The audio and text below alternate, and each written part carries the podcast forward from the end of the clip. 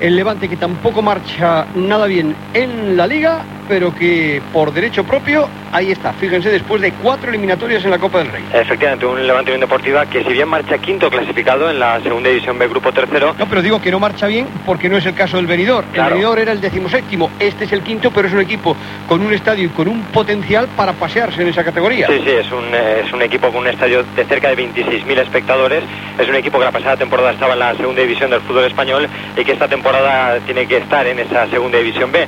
No obstante, como te decía José María, en un partido en el de hoy en el que Levante Unión Deportiva ha dominado de principio a fin y ha hecho valer ese, ese empate a cero cosechado en el partido de hoy y el resultado de 0-1 cosechado en el Estadio Insular Canario en el partido de ida, en un partido en el que el Levante también fue superior al conjunto de la Unión Deportiva Las Palmas. Al final será el Levante el que esté mañana. Hoy los canarios, los canarios al menos han intentado pasar o no? Eh, sí, lo han intentado, pero como te comento, pocas ocasiones de gol. Por ejemplo, ha tenido el conjunto de Paco Castellanos.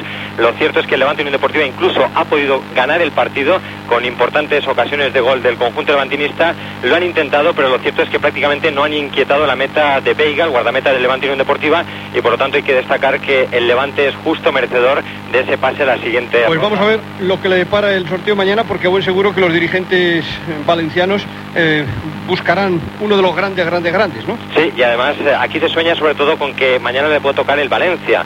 Al Levante Unión Deportiva sería sin duda el rival con el que sueñan los dirigentes levantinistas y también su técnico Pepe Balaguer, como comentaba en esa rueda de prensa posterior al partido. Gracias, Eduardo Esteve, y el Levante clasificado. ¿Y don Rafael Benítez en el Madrigal, Eduardo Esteve? Sobre todo que tenía la sensación de haber podido ganar el partido, se marcha satisfecho con el punto obtenido del Madrigal y decía también que en esa primera mitad al Extremadura le faltó un poco de suerte, un poco de fortuna para haberse llevado los tres puntos del estadio del Villarreal.